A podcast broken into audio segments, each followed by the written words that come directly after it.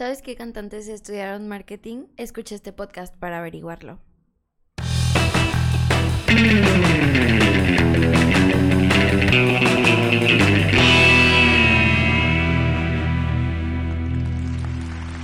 Internet. Bienvenidos nuevamente a este maravilloso, lésbico, gay, LGTB, empoderado y antifálico podcast de Aloha. Hoy es un día muy especial, nos estamos adelantando al Día del Maestro y queremos celebrar la educación y el gran negocio y la gran manera de transformar la vida que la educación nos da. Hoy me acompañan dos grandes amigas y colaboradoras de la agencia. A mi derecha se encuentran Maite, Hola, hola, ¿cómo PPC. están? Y a mi izquierda, Andrea, Content Manager. Oli, buenas, buenas. Es indudable, me encanta sonar como maestro, es verdaderamente indudable que el marketing está en todos los sectores de la vida. Uno de esos sectores es el de la educación. Por eso queremos hablar hoy del marketing digital para maestros, también para las escuelas. ¿Cómo podemos conseguir a los mejores alumnos para tu institución, para, tu, para tener unos programas es- especiales, programas educativos especiales? Y hoy me gustaría que comencemos platicando acerca de, bueno, en educación, ¿qué sería el buyer persona ideal para, para una escuela? ¿Quieres Híjole. comenzar? Perdón, te interrumpí. No, Perdóname. No. Em, yo creo que tienes que perfilar mucho el interés o lo que tu escuela quiere ofertar como tal, porque no es lo mismo poner un buyer persona para un kinder que para, no sé, una, una primaria, una universidad, cosas por el estilo. Siento que tienes que buscar qué es lo que quieres, cuál es tu buyer persona, ¿no? Justamente eso. Entonces siento que tienes que irlo perfilando un poco más respecto a lo que intentas enfocar, tanto como al grado de los papás como a los estudiantes. Siento que tienes que acaparar como que los dos espacios completos para que pues puedas ir midiéndolo un poco.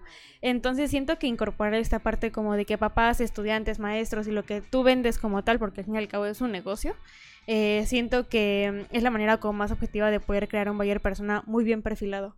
Mientras tengas como el objetivo bien marcado de lo que quieres dar o lo que quieres impactar, más lo que tu escuela como tal pues puede ofertar, ¿no? Imagínense que yo quiero fundar una escuela para actores. ¿Qué, ¿Cómo se de- sería? ¿Cómo se imaginan ustedes que sería ese buyer persona ideal? Bueno, actores talentosos, por pues favor. es que siento que está Natalie Portman. Por favor.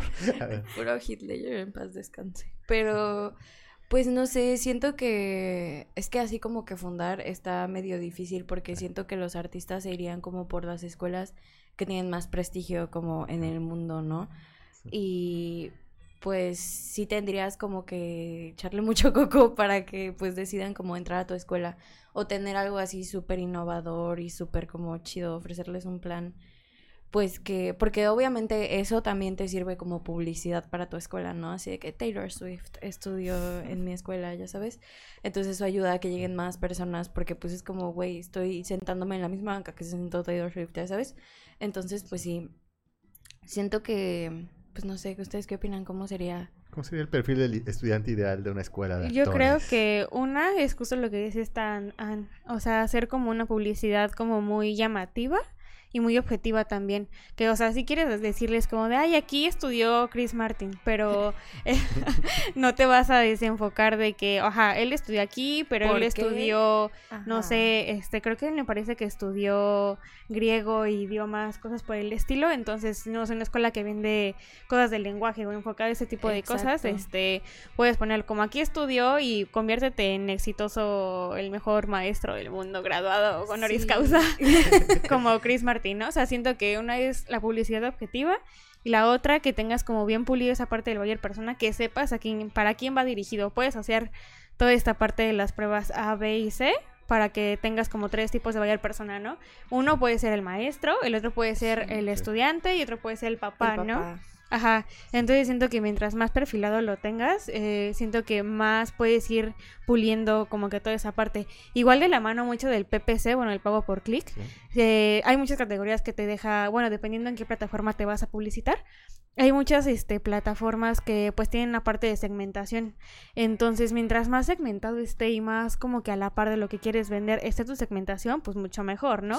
Es más probable que vea tu publicidad, no sé, Shakira, a que la vea eh, no sé, Andrea, ¿no? Entonces siento que si quieres impactar a alguien como Shakira, pues le vas a poner publicidad como la que, eh, o sea, con perfiles pues que vayan de acuerdo a los perfiles de Shakira, de Beyoncé. por ejemplo, también. ¿Quieres un divorcio que- rápido y barato?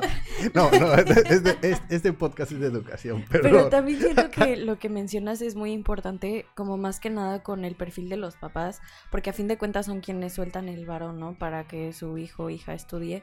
Y también siento que muchas veces, pues no es como que vas a llegar y decirle, oye, quiero estudiar aquí porque aquí estudió Chris Martin, ya sabes, o sea, es como pues tienes que decirle, quiero estudiar aquí por esto y también porque me ofrecen esto, esto y esto, no sé, una beca en el extranjero de que como oportunidad de ir a estudiar a otro lugar o así, porque pues siento que, pues obviamente los papás y pues creen, piensan y es cierto que lo que pues tenemos en la vida y lo que cargamos pues es nuestra educación, ¿no?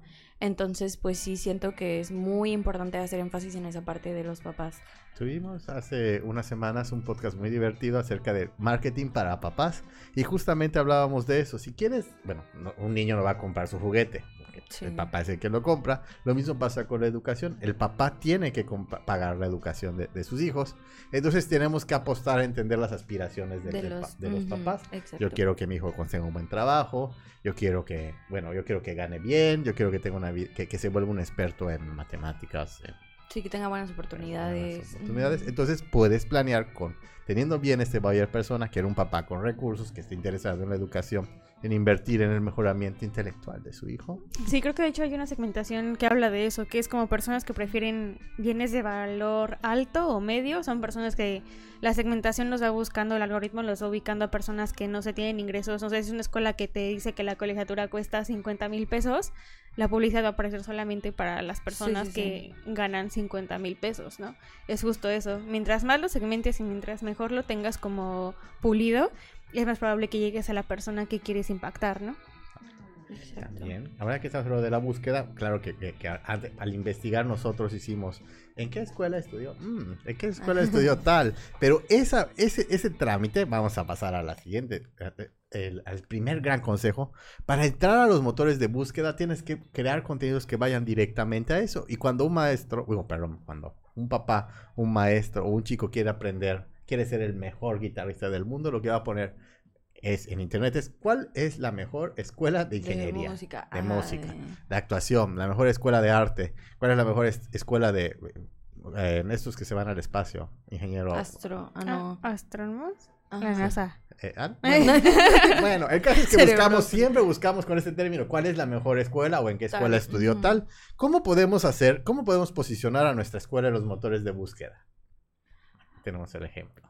Pues aquí hay como un ejemplo de cuatro como que te salen cuando pones cuál es la mejor escuela de ingeniería ¿no? Y al principio te sale pues en México, civil en México, como segmentando los tipos de ingeniería que tú buscas, si es en México o es en otro país, etcétera, ¿no?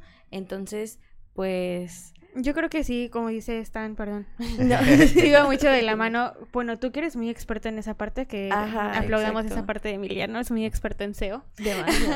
Y en espectáculo. Este, siento que las búsquedas de SEO hacen que pues te posiciones en el lugar que quieres estar, ¿no? Exacto. Que por cierto, Aloha es la mejor agencia de marketing en México. Demostrado.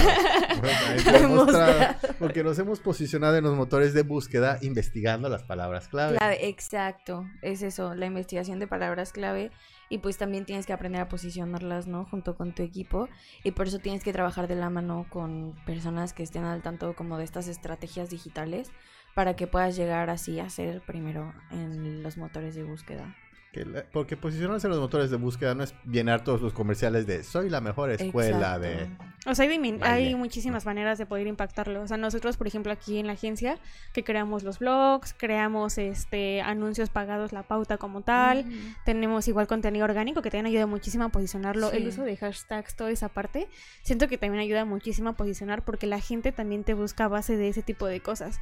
Y mientras tú seas más objetivo y como que busques más esta parte de las estrategias digitales, como comentaban, es más probable que aparezcas en las primeras búsquedas, ¿no? Exacto. Sobre todo igual Google y que tiene eh, lo que te comentaba la vez pasada de los analytics y así, siento que también puedes estar muy atento de cómo está moviendo todo en tiempo real y saber, eh, o sea, literal monitorear al tiempo real tu página, este, tus redes y todo y saber como de, oye, estoy bajando en comparación a los demás, entonces empiezas un poco más a pulir qué es lo que te hace falta o cómo Sí. puedes mejorar, o no sé, por ejemplo, tú, Ann, no sé si conoces artículos y así, eh, tienes que ir como optimizando palabras, ¿no? Sí, exacto, tenemos que optimizar los artículos. Es que es, siento que todo importa, tanto las palabras, el número de palabras, las palabras que utilizas. O sea, obviamente las palabras son la base, pero por ejemplo también las imágenes te ayudan mucho a posicionar los artículos. O sea, saber qué alt text debes poner para que salga realmente en la búsqueda de Google de imagen y así. Eso también te ayuda mucho. O sea, sí es pensar en las palabras y en la cantidad que usas porque por ejemplo eso va a indicar cuánto tiempo están las personas pues en tu sitio web no y eso también es importante. No es lo mismo hacer un artículo de 300 palabras a hacer un artículo de 2000 palabras que obviamente pues tiene que ser un texto enriquecido en donde no seas redundante y repitas lo mismo lo mismo lo mismo sino que pues tienes que tratar de ser muy innovador no y la verdad es algo que Emiliano me ha enseñado que muchísimo Ah, ya, gracias. Pero eh, eh, aquí le- eh, quiero entender, este es el ejemplo más, más básico. Todos lo primero que buscan es la mejor escuela. Pero, por ejemplo, si yo quiero ser nutri- estudiar nutrición o si quiero estudiar ingeniería, yo voy a consultar ciertos, eh, como ya, ya me perfilaron, voy a consultar ciertas cosas. Quiero saber cuáles son la mejor manera de reparar un auto si quiero estudiar ingeniería mecánica o cuál es el secreto de una dieta balanceada. Entonces, esos son contenidos Sí. que podemos ir desarrollando con, con Con la pauta, con el blog, pautas, sí, sí, sí. con blogs, que van a permitir que cuando pongan cuál es la escuela de nutrición más bonita de Mérida, salga la Sí, tuya. ujú. Entonces, eso es uno. es tenemos que posicionarnos en los motores de búsqueda con una estrategia de contenido. Ese contenido, ¿cómo tiene que ser? Pasamos a la siguiente, a la siguiente idea. Yo creo que, como les comentaba hace un momento, tiene que ser muy visible y como comentaban, igual tiene que tener como mucho valor y como les he comentado en podcasts pasados, de que haces publicidad, pero no buscas que esa publicidad caiga como en lo redundante o en lo bajo o en lo hostil también, en el que generes como esa fricción de que, o sea, sí vas a decir que es la mejor escuela en México o en Mérida, pero, no pero tampoco te vas a subir acá. ¿no? Entonces, eh, siento que mientras mantengas como un límite y una línea de comunicación correcta y pues lo más objetiva posible es como la manera en la que mejor puedes este, impactar al público, ¿no? Exacto, porque tampoco se trata de besarte los pies. O sea, digo, yo cero confiaría en una escuela que diga somos la mejor escuela en ingeniería, ya sabes. O sea, es sí dar ese mensaje, pero buscar la manera de hacerlo de la forma correcta, como dices. Y también siento que, pues lo más importante es ofrecer contenido de valor también, porque muchas veces te bombardean así con pura publicidad, pura publicidad, pura publicidad, pero no te ofrecen nada más. Y siento que cuando, pues, como que das el contenido de valor, pues obviamente es otra manera en la que enganchas a la persona que quieras enganchar, ¿no? A tu público meta. Y pues sí. No sé si han visto últimamente los memes que han salido de que dicen que los mexicanos viendo pura publicidad de una página china, que creo que es un festival de música china o algo así. No buscamos hacer eso, ¿no? O sea, que te aparezca como que ya basta. Sí. Por cierto, sí, me sí, encanta ese, ese- espectáculo, pero sí, sí, ya se mil veces. Justo, justo, justo eso. Pero, pero el, el- el hecho de que sea visible, por ejemplo, entramos, escogimos para este podcast a instituciones extranjeras con las cuales nos encantaría trabajar. En Manden un mensaje. Saludos a la Universidad de Cambridge. Eh, ahí lo que vimos en, en- en- en este home es solo una parte, es que todo en él es una universidad que tiene varias carreras y todo desde la imagen, el texto, todo, todo demuestra que son profesionales. Exacto. Y, confiable sobre todo. Confiable sobre... Es que sí, o sea, las escuelas tienen que transmitir totalmente como ese prestigio, ese profesionalismo que buscas, ¿no? Y también de cierta manera como no, o sea, no sé, por ejemplo, cuando yo, que pues me gradué hace poquito, estaba buscando universidades al principio, lo que yo buscaba era que sí se vieran profesionales, pero que también como que no solo mostraran lo que ofrece la escuela académicamente, sino como el ambiente escolar. Siento que eso también es muy importante, o sea, sí como, pues obviamente como alumno, como papá, buscas pues que haya profesionalismo, ¿no? Pero sobre todo como alumno también buscas que el lugar en el que vas a estar metido de que ocho horas al día por cuatro años, pues tenga un ambiente pues chido, ¿no? Donde te sientas cómodo, donde puedas de que estar tú, ser tú, perdón, estar a gusto y así. Siento que eso también, por ejemplo, en esta imagen que pues es como una pues, Armonía. chava, ajá, leyendo un libro, ajá, como que te muestra lo que puedes hacer, lo que puedes ver en la escuela y así. Y siento que eso está muy bien, o sea, como no solo demostrar. Siento que pues, también la parte que dicen, bueno, o sea, como que dándole un poco más forma a la idea, siento que también mientras ocupes imágenes que mejor puedan pulir la esencia de la escuela, mucho mejor. Sí. O sea, es como por ejemplo nosotros que trabajamos con Tequila Don Ramón, Saludos a nuestros cuates. este, En nuestros cuates, amigos, En Guadalajara, vino una íntimos. Amigos personales. Eh, pues tenemos un contenido bastante como que exclusivo, ¿no? De que tenemos botellas muy bien cuidadas, imágenes y fondos también muy bien pulidos y siento que también eso le da como un poco más de, de categoría o de, de nivel, ¿no? A lo que quieres vender. Que creo que es justo lo que... diseño Lo que... gracias. Otro diseño que nos están grabando nuestro Qué querido. Isaac. Isaac, sí. Hola.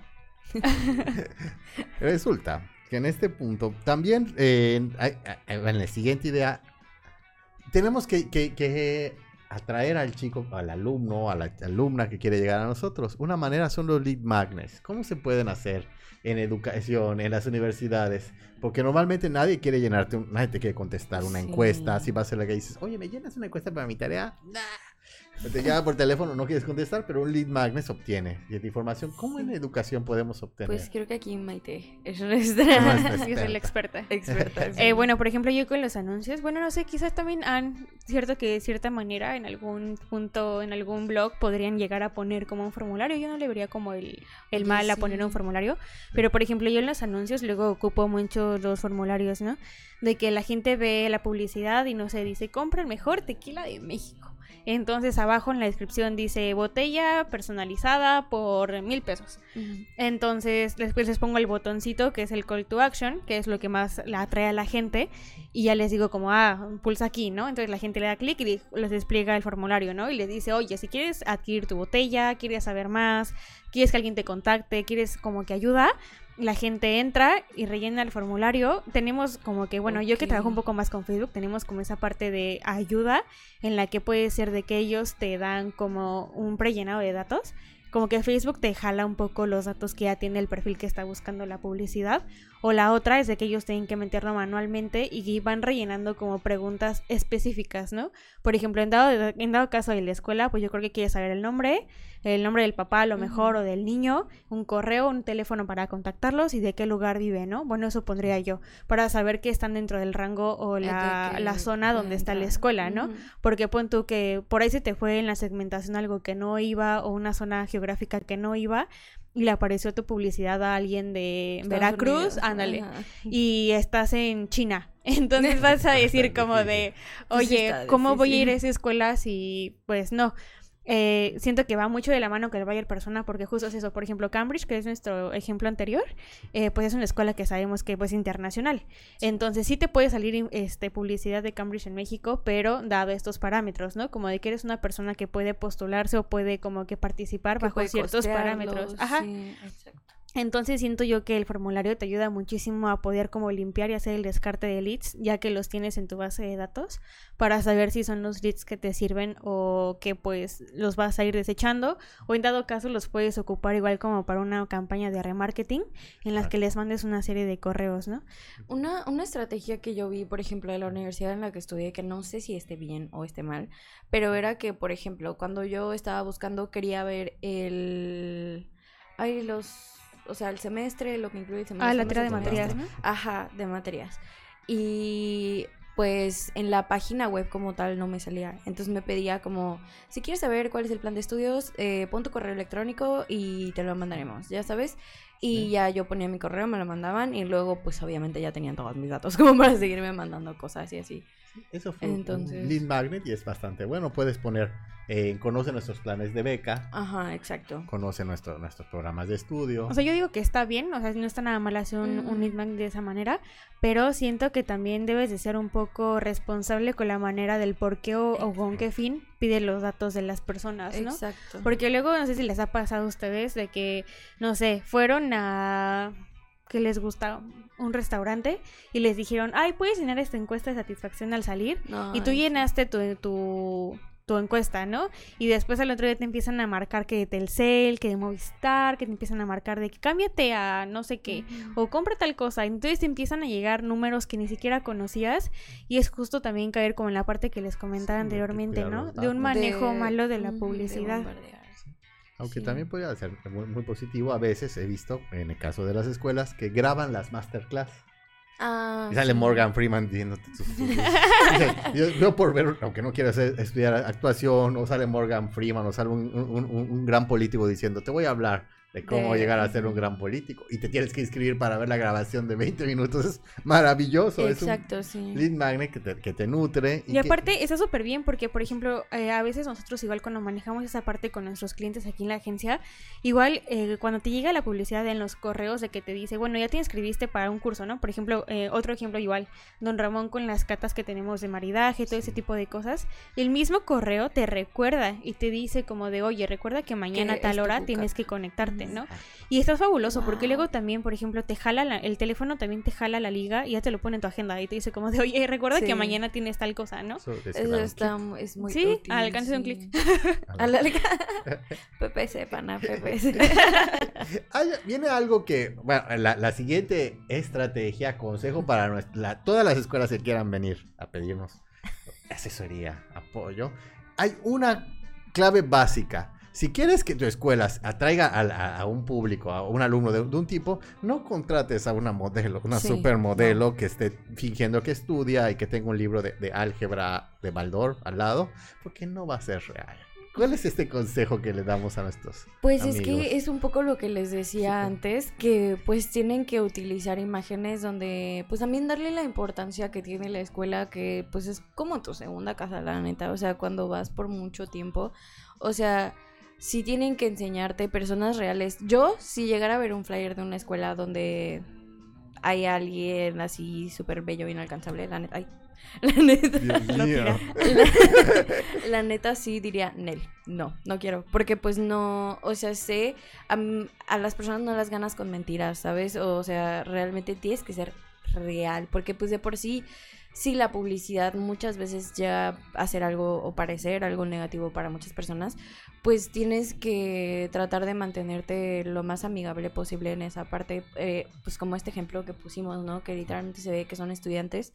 Que pues están comiendo, están ahí. Es como un ambiente más, más fresco, más original, ¿no? Exacto. Es como si vinieran aquí a la agencia y nos toman una foto trabajando a todos, pues lo van a ver real, ¿no? ¿Cómo sucede? O sea, Porque luego, si sacas imágenes de internet, pues también se ven como personas muy tiesas, o sea, que prácticamente están modelando para la foto y pues realmente no tendría nada de sentido y no captaría para nada a las personas que pues sea alguien así. La, típica, sabes. la típica foto del chavito con el cuaderno aquí agarrado. Ajá, de- que siendo la persona más feliz del mundo, ya sabes, o sea, Aquí no. tenemos, a- a- a- ahí ta- llegamos a la parte más sabrosa del podcast. ¿Qué hacemos con estas escuelas con celebridades, con cantantes, que hoy en día son bellísimos, talentosísimos, y queremos hacer una campaña con ellos en su escuela? Eh, pues no sé, yo creo que retomaré un poco ese ejemplo. Por ejemplo, hace rato estábamos comentando acerca de Meryl Streep, que nos sorprendió muchísimo, oigan. Yo, este, cuando la estuvimos estudiando un poco hace rato, eh, pues nos dimos cuenta de que está súper preparada, la verdad. Muy cabrón. Sí, la verdad es de que tiene hasta, es, me parece que es honoris causa, ¿no? Un Sí, honoris causa. Que se le da por arte. El arte. En una universidad de, de arte, la verdad no, no encuentro muy bien aquí el dato Y de, ahí, la, ahí de la te das cuenta, ahí te das cuenta de por qué es tan chida. Imagínate que yo estuve en una escuela, yo administro, yo quiero hacer la campaña de una escuela y quiero llamar a mis exalumnos distinguidos. Y estos exalumnos son unas celebridades, ¿cómo podríamos plantearlo? ¿Por qué? Sin que se vea algo inalcanzable, ¿no? Exacto. Pues yo creo que sería como. Pues haciendo lo que se vea muy natural. O sea, par- en primera, pues siento que tendríamos que considerar que ellos de verdad quieran como participar, ¿no? Porque pues obviamente si no, no vas a decirles como, ay, pero... O tratar de convencerlos. Siento que desde el primer no se queda ahí porque si no, sí se va a ver muy forzado porque pues va a ser algo que no quieran hacer. Pero siento que sería como algo muy chido, pues no darles el enfoque al no darle, perdón, el enfoque al artista que quieras, sino como que se vea ahí con los demás estudiantes, con los demás exalumnos y pues así siento que se va a ver de una forma natural y no vas a tal cual ser como Meryl Streep estudió aquí de que Por por favor entra- Ajá, Entras y la ves ahí, ¿no? Sí, Ajá, no, por sí, ejemplo, no, la Universidad de. Yale, que fue donde estudió esta Meryl, ya encontré el dato. Yay, ya vieron Yay, Este- no cualquiera. Eh, ajá, si se meten a su página y todo, pueden encontrar que sí viene como lo que se dedica, en sus planes de intercambio, toda esa parte. Pero cuando quieres saber esa parte de quién estudió acá, te lo ponen como muy light. O sea, es como de, forma parte de nuestro plan porque es bueno por esto, por lo otro, porque te ofrecemos esto, te podemos llevar, traer, o sea, te dan mucho plus. Y al final te dicen, no puedes estudiar lo mismo artes escénicas como estudió Meryl Streep, ¿no? Un ejemplo, pero te lo dejan ya como al final, o sea, Sí, no o es lo sea, primero no que te impacta y te dice Y como no de lo estudia qué. Dicen tanto, o sea, como de Meryl Streep, Meryl Streep, Meryl Streep. Aunque no. hay unos que- directores. Pero bueno, el- hay, eh, también puedes hacer algo muy sencillo, invitarla, ven a dar una plática. Cumplimos 50 años de la escuela y queremos, te invitamos, queremos que vengas. El simple hecho de que esta personalidad vaya a su escuela y platique Sí. con los alumnos eh, causa... Y les diga como, no, yo estudié aquí, de Sí. que me fue así, exacto, sí. Exactamente. Eso nos lleva a la siguiente, eh, pero es un caso muy exagerado. Estamos hablando de Stan, no exagerado, los amo Stanford, contrátenme. Stanford. Tienen un boletín que es una suerte de blog en el que Stanford tiene fijada esta noticia que transmite una propuesta única. Esa propuesta es, aquí tenemos a todos los, laura- los que han ganado el Nobel que estudiaron aquí. Oh. Bueno, Stanford. Bueno, pero igual siento que es una universidad que no necesita tener publicidad. O sea, también llega a haber esos casos, que son universidades que solamente por el prestigio que tienen y los años que tienen de experiencia, ya no necesitan estar haciéndote publicidad, porque tú ya lo sabes. O sea, ya sabes que es el top del top de universidades. O sea, sabes que si estás ahí es porque wow, ¿no? Pero justo es eso, o sea, sí siento que la manera de presentarse es un poco más diferente a la de Yale, o sea, haciendo el comparativo de estas dos universidades.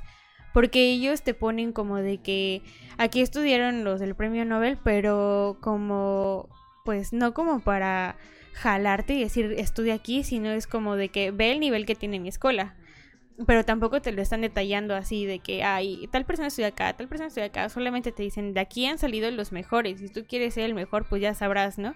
Y es muy diferente a la manera en la que lo trabaja Yale, ¿no? Y él te pone como su plan educativo, qué ofrecen, todo Y- eso, y al final te ponen, ¿no? Yo creo que esta publicidad va totalmente con la escuela. O sea, de que realmente pues puedes notar obviamente Stanford del prestigio de la vida, ya sabes, y pues siento que por eso como que es una tine para Stanford, ¿no? Porque pues obviamente relacionamos Stanford, como dice Mai, con pues todo este prestigio, ¿no? Por ejemplo, yo pues si veo esto, mm, a mí más que gustarme me intimidaría un chingo. Dios mío, no manches. Pero sé que esto no va dirigido a una persona como yo, ¿no? O sea, va dirigido a un tipo muy específico como de persona y de excelencia. Entonces siento que, pues sí, para Stanford sí es un plus, sobre todo porque pues obviamente buscan como, pues a las mentes más acá que les gira así un buen... El coco. demasiado. Emiliano. yo, pero el caso es que la publicidad rodea a estas, también a estas grandes instituciones. ¿Cuántas películas han filmado en esos campos que son bellísimos? High School Oh. Music. Creo que no hay Muy escuela bien, que... muy bien. O sea, ¿crees que no hay, creo que no hay, escu- no hay película más bien ni de escuela? Eh. No hay película gringa en que no saquen una de sus mejores es- eh, escuelas. Siempre Sí. lo ponen. O sea, tienes manera de publicitarse como de... Sí, Ve exacto, que somos el top de universidades Sí. en el mundo, casi, casi, ¿no? Y no exageran cuando tienen a un puesto que es el que se encarga de los jardines y se encarga de que esté bien pintada, porque todo en sí es, transmite profesionalismo. ¿Cómo vas a estar en una escuela de, de medicina prestigiosa si la escuela está sucia? Exacto. Entonces siempre tienes que transmitirlo. Y, y al menos yo creo que podríamos sacar antes de mm, nuestro último gran secreto, es si, si tienes una escuela que no tiene la historia de Stanford, que no tiene la cantidad, puede servirte de, de todas de esta experiencia en, en las redes sociales, creando, ¿cómo se llama? Creando comunidades virtuales, creando blogs, para ir ganando esa presencia. Ir humanizando las redes sociales, como comentamos hace un momento, ¿no? Siento que, pues, ajá. Bueno, yo que hago deporte y así, siento que un ejemplo igual va un poco de la mano. Las, las se han dado cuenta que igual una parte de la mercadotecnia de las escuelas estadounidenses y así es de poner a sus, a sus equipos deportivos y los ponen mucho como de somos los mejores en fútbol americano o somos los mejores en el equipo de esto y lo otro. Siento que si no estás al grado de ese tipo de universidades que básicamente se venden solas, siento que puedes como que hacer mucho esa parte, de mostrar la parte cultural y deportiva que le puedes ofrecer también, porque siento que últimamente lo- las mamás, las familias y así buscan como que un ambiente más sano, ¿no? o sea, como de que sí. sus hijos participen en algo deportivo, en algo artístico, y siento que si les pones como de, oye, tenemos el mejor equipo de fútbol, las más van a decir, mi hijo ama el fútbol, claramente lo voy a meter ahí, porque seguro va a ir cuando vaya en prepa a las básicas de la América, ¿no? O sea, por ejemplo. Saludos a Henry Martín.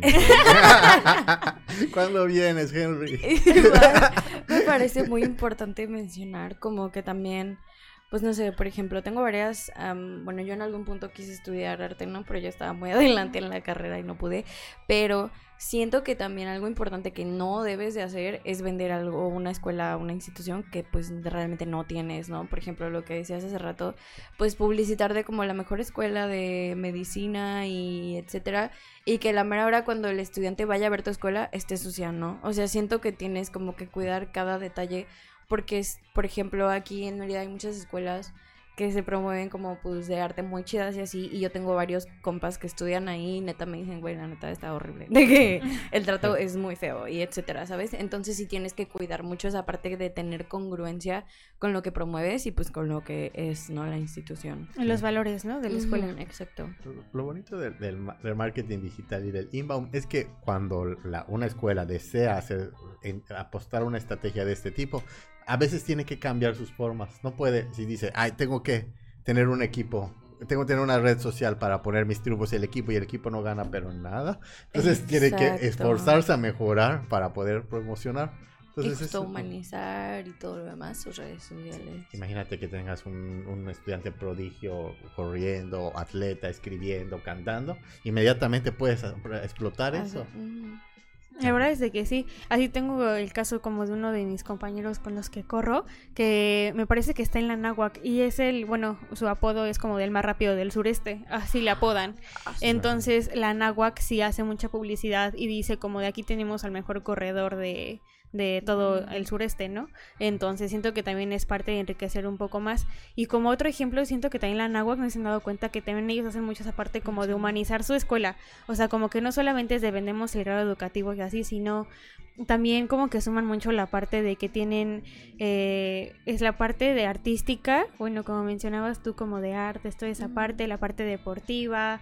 Siento que como que saben mucho colgarse como de sus buenos, de sus buenos momentos para poder hacer publicidad. Sí, yo no he visto mucha publicidad de Anáhuac, la verdad. Ay, perdón. Pero, pero pues supongo que sí. Bueno, de- porque no estamos segmentados, yo tampoco, tampoco soy gran deportista. Ah, bueno, a lo mejor Ah, yo. es Ay, cierto. oigan, muy sí bien. funciona, sí. ¿ven? Ahora, lo que quisiera es que respondamos las dudas que planteamos en un principio. Ah, es verdad. ¿Qué grandes cantantes estudiaron marketing? Marketing. Híjole, ¿quieren saberlo? Eh. Eh, una de ellas es Taylor Swift. Te amamos, Taylor. Hola, Taylor. Y otra de Un ellas, saludo. muy, muy guapa, por cierto, Dua Lipa. Maravilloso.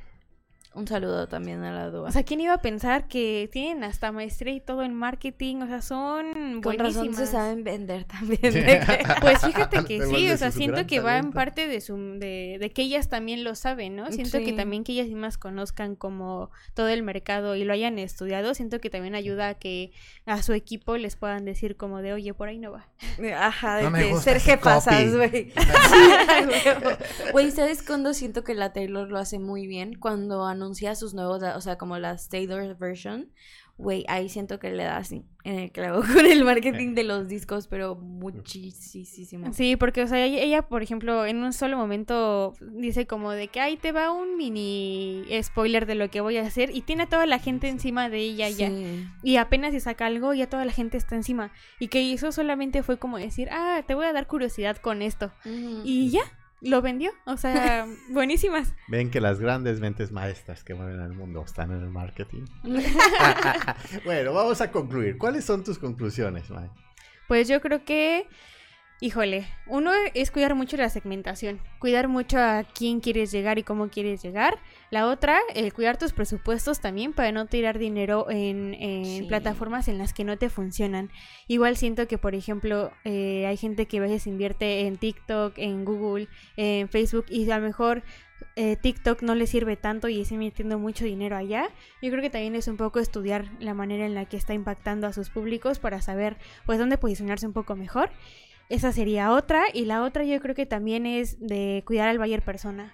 Saber cuál es tu público, porque si no conoces a tu público no puedes venderles nada. Muchas gracias. ¿Cuáles son tus conclusiones, Anne? Pues yo creo que lo que más así siento que debe, bueno, no lo que más, pero una de las cosas en las que poner mucha atención es en lo de humanizarse. Siento que tienen que ser instituciones humanas con las que la gente se relacione y pueda decir, ok, sí me veo aquí, sí me veo estudiando esta carrera en esta institución. Y también pues que cuiden sus contenidos, que ofrezcan cosas de valor que no solo tengan que ver con el plan de estudios, sino con cosas que puedas ofrecer más allá de solo estudiar. Qué maravilloso. Yo lo que, lo que sacaría es que tienes una escuela con los mejores maestros, tienes que conseguir los mejores alumnos para ellos. El inbound te permite conectar a chicos sedientos, chicos y chicas y chiques sedientos de conocimiento con grandes maestros. Esperemos que sean buenos. Algo imperdonable me acaban de escribir en las redes sociales es que se me olvidó saludar y presentar en este podcast a nuestro maravilloso camarógrafo, director, que es Isaac Tapia. Aquí ya van varios que me escriben a las redes sociales. Ay, Dios mío, perdóname, pero imperdonable, pero solo por eso, ahora vamos a darle otro aplauso. Gracias, Isaac, por todo. Ahora, ya nos, ya que vamos, se nos acabó el tiempo. Ha sido increíble este podcast. Vamos a volver pronto. ¿Cómo te pueden encontrar en las redes sociales, Andrea? Ay, um, sin sal, tal vez creo que sería lo más óptimo. An sin redes sociales. Le tienes terror a la fama. Sí, un poco. Nos van a censurar. Mike, ¿cómo te pueden encontrar en las redes sociales? Híjole, ahí me pueden encontrar como Palacios con 3A, guion bajo tri en Instagram. Perfecto. Y yo soy Ecantomayen en Instagram. Muchas gracias por seguirnos. Ojalá hayan disfrutado del podcast y nos vemos pronto. Chao. Bye.